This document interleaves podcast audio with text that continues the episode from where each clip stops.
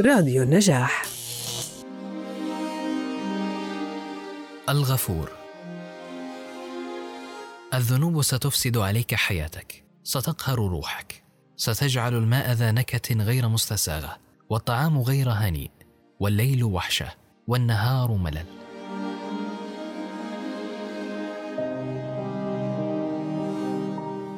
الغفور.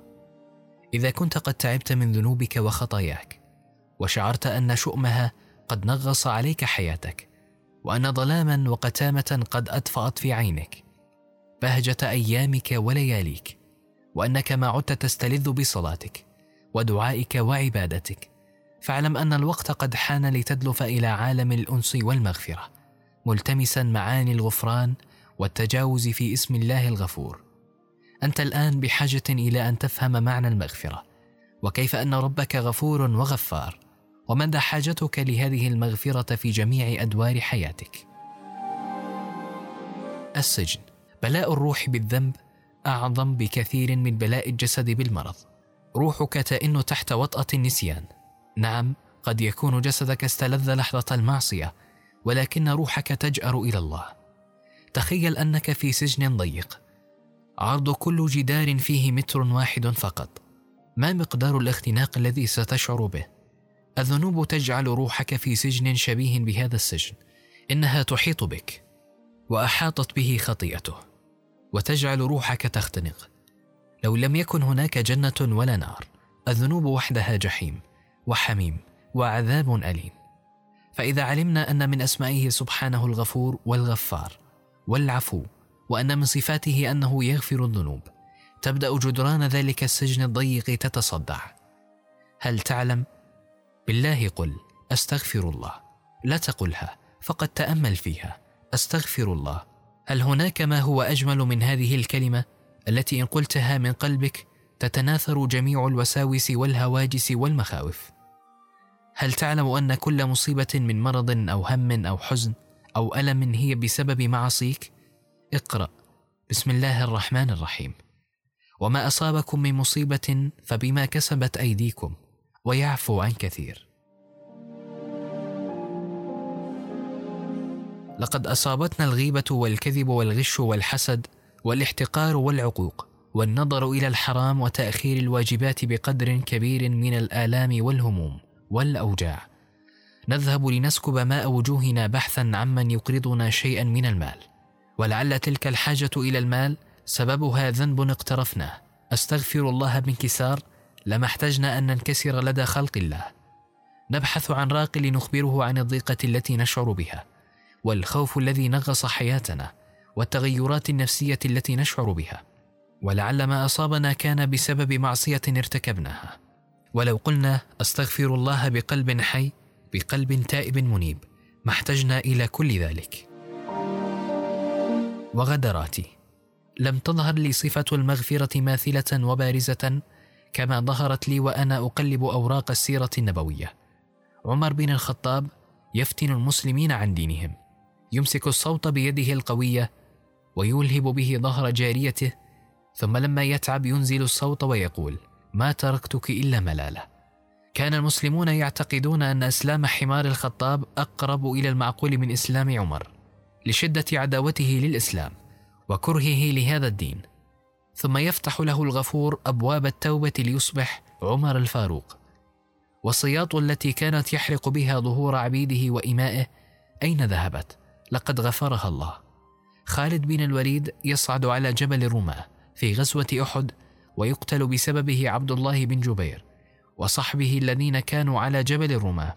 بل يكون السبب في أعظم هزيمة يمنى بها الجيش الإسلامي بقيادة النبي صلى الله عليه وسلم. ويكون السبب في أن يجرح نبي الله ويشج رأسه وتكسر رباعيته وتدخل حلق المغفر في وجهه الشريف.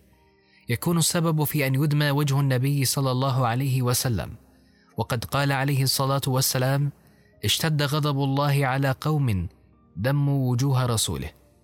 ولكن الله ينزل بسم الله الرحمن الرحيم. ليس لك من الأمر شيء. أو يتوب عليهم أو يعذبهم فإنهم ظالمون. ويكون خالد ممن تاب عليهم وغفر لهم. يسلم فيغفر له الغفور. يمسح سبحانه كل تلك الطوام ويتحول من السبب الأهم في هزيمة المسلمين في غزوة أحد إلى سيف الله المسلول. وتلك الدماء الزكية التي سفكها والدماء النبوية الطاهرة. كل ذلك غفره الله. رجل يأتي إلى رسول الله صلى الله عليه وسلم يئن قلبه مما اقترفته من آثام. فيقول أرأيت رجلا عمل الذنوب كلها فلم يترك منها شيئا؟ وهو في ذلك لم يترك حاجة ولا داجة إلا أتاها فهل له من توبة؟ قال رسول الرحمة فهل أسلمت؟ قال أما أنا فأشهد أن لا إله إلا الله وحده لا شريك له وأنك رسول الله. قال نعم تفعل الخيرات وتترك الذنوب. فيجعلهن الله لك خيرات كلهن قال وغدراتي وفجراتي. قال وغدراتك وفجراتك. هل نسيت؟ لماذا تعتقد أن ذنبك أعظم شيء في الوجود؟ هل نسيت أنه الغفور الودود؟ هل نسيت أنه يفرح بتوبتك؟ رأى الصحابة امرأة مذعورة في السبي تبحث عن ولدها. فلما رأته ضمته وقبلته حبا وشوقا وخوفا. فتعجب الصحابة من هذا الحب وهذا الفرح. فقال النبي صلى الله عليه وسلم الله أشد فرحا بتوبة عبده من هذه بولدها. ما الذي تنتظره؟ قل أستغفر الله الآن قلها بقلبك وروحك ولسانك. حتى ذنوبك التي تريد أن تقنعك أن المغفرة مستحيلة. اجعلها تقول أستغفر الله رغما عنها أصرخ بأستغفر الله في وجدانك وأقسم من خلال صرختك تلك أن الغفور سيغفر لك. ليس لأنك صرخت بل لأنه الغفور الودود. أبو سفيان بن حرب صفوان بن أمية عكرمة بن أبي جهل عمرو بن العاص وغيرهم كثير. كانت ذنوبهم شركا بالله ومحاربة للدين وقتلا للصحابة. ثم يغمرهم الغفور الرحيم بمغفرته ليكونوا صحابة. أتدري ماذا تعني كلمة صحابة؟ الصحابة تعني أفضل البشر بعد الأنبياء. انظر ماذا فعلت المغفرة بعكرمة أو بصفوان أو بغيرهما. لقد حولته من قاتل للصحابة إلى صحابي جليل. الإحساس بالذنوب وهي تحيط بك يجعل روحك تئن وأفكارك تميل إلى اللون الأسود وكلماتك متوترة جدا. فإذا ما اقتربت منها أستغفر الله أحترق الأنين والسواد والتوتر. طوبى يغفر سبحانه بأستغفر الله. ويغفر سبحانه بالتوبة. بسم الله الرحمن الرحيم. إلى الذين تابوا من بعد ذلك وأصلحوا فإن الله غفور رحيم. ويغفر سبحانه بالحسنات. بسم الله الرحمن الرحيم. إن الحسنات يذهبن السيئات ويغفر بالبلاء. ما يزال البلاء بالمؤمن في نفسه وولده وماله حتى يلقى الله تعالى وما عليه خطيئة. أتعلم؟ ما الذي ينبغي أن تكثر منه في هذه الحياة؟ ألا تمل من ترداده؟ إنه الاستغفار. قال نبيك عليه الصلاة والسلام طوبى لمن وجد في كتابه استغفارا كثيرا. ستفرح فرحا خالدا بالأعداد الكبيرة. لأستغفر الله في صحيفتك. ستصرخ بأعلى صوت. هاؤم اقرأوا كتابيه. ستجد في عرصات يوم القيامة أصدقاؤك. فتفتح لهم كتابك المليء بالاستغفار وتقول انظروا لقد استجاب الله لهذه الاستغفارات الكثيرة فغفر لي. لذلك فقد شرع الاستغفار ليس بعد الذنب فقط بل وبعد الطاعة. ألست تقول بعد الصلاة أستغفر الله؟ أستغفر الله حتى طاعتك مليئة بالنقص الذي لا يرتقه إلا الاستغفار. لا تقنطوا. الغفور سمى نفسه بالغفور لأنك بلا مغفرة ستحترق. ستلتهمك الغصص. ستشعر بالاختناق الحقيقي. ستدمن البكاء. إذا ظننت أن ذنبك أعظم وأن الشيخ الذي استفتيته في ذنبك لم يتصور بعد التفاصيل السوداء لتلك الخطيئة العظيمة وأنه أجابك على غير سؤالك. اسمع لربك. الذي يعلم كل ذنب سيقترفه عباده من لدن آدم وحتى قيام الساعة. يعلم بتفاصيل تلك الذنوب وخطواتها وشناعة أمرها. بسم الله الرحمن الرحيم. قل يا عبادي الذين أسرفوا على أنفسهم لا تقنطوا من رحمة الله. إن الله يغفر الذنوب جميعا. إنه هو الغفور الرحيم. هل انتهت الوساوس الآن؟ الذي قال هذا الكلام يعلم عندما أنزل القرآن أنك في يوم كذا ستذنب ذنب كذا ومع ذلك قال لك يغفر الذنوب جميعا. وذنبك لا شك من هذه الذنوب التي ليست أكبر من غفران الله ولا أعظم من رحمته سبحانه. المهم هو أن تسبق أستغفر الله بالإقلاع عن الذنب أن تتوقف. بسم الله الرحمن الرحيم. فإن انتهوا فإن الله غفور رحيم. كيف تقول اغفر لي خطئي وأنت عاكف على الخطأ؟ كيف تمسح معصيتك ثم تعود لكتابتها من جديد؟ توقف لتصبح أستغفر الله صادقة. تستحق أن تفتح لها أبواب السماء. أعظم مشيئة. الله سبحانه شاء لك أشياء كثيرة. شاء وجودك فوجدت. وشاء صحتك فصرت صحيحا معافى. وشاءك عاقلا. وها أنت تعقل ما تقرأ وتسمع. ولكن أتعلم ما هي أعظم مشيئة قد يمن الله بها عليك؟ أن يغفر لك. بسم الله الرحمن الرحيم. ولله ما في السماوات وما في الأرض. يغفر لمن يشاء ويعذب من يشاء. والله غفور رحيم. ما أعظمها من مشيئة هذه التي تجعلك مؤهلا لدخول الجنة.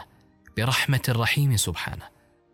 المغفور المغفور لهم تصيبهم الضوائق المالية كغيرهم ولكنها لا تنكس رؤوسهم. المغفور لهم تدمع عيونهم ولكنهم لا ييأسون من روح الله أبدا. ثم دع الهموم والأوجاع والأمراض جانبا.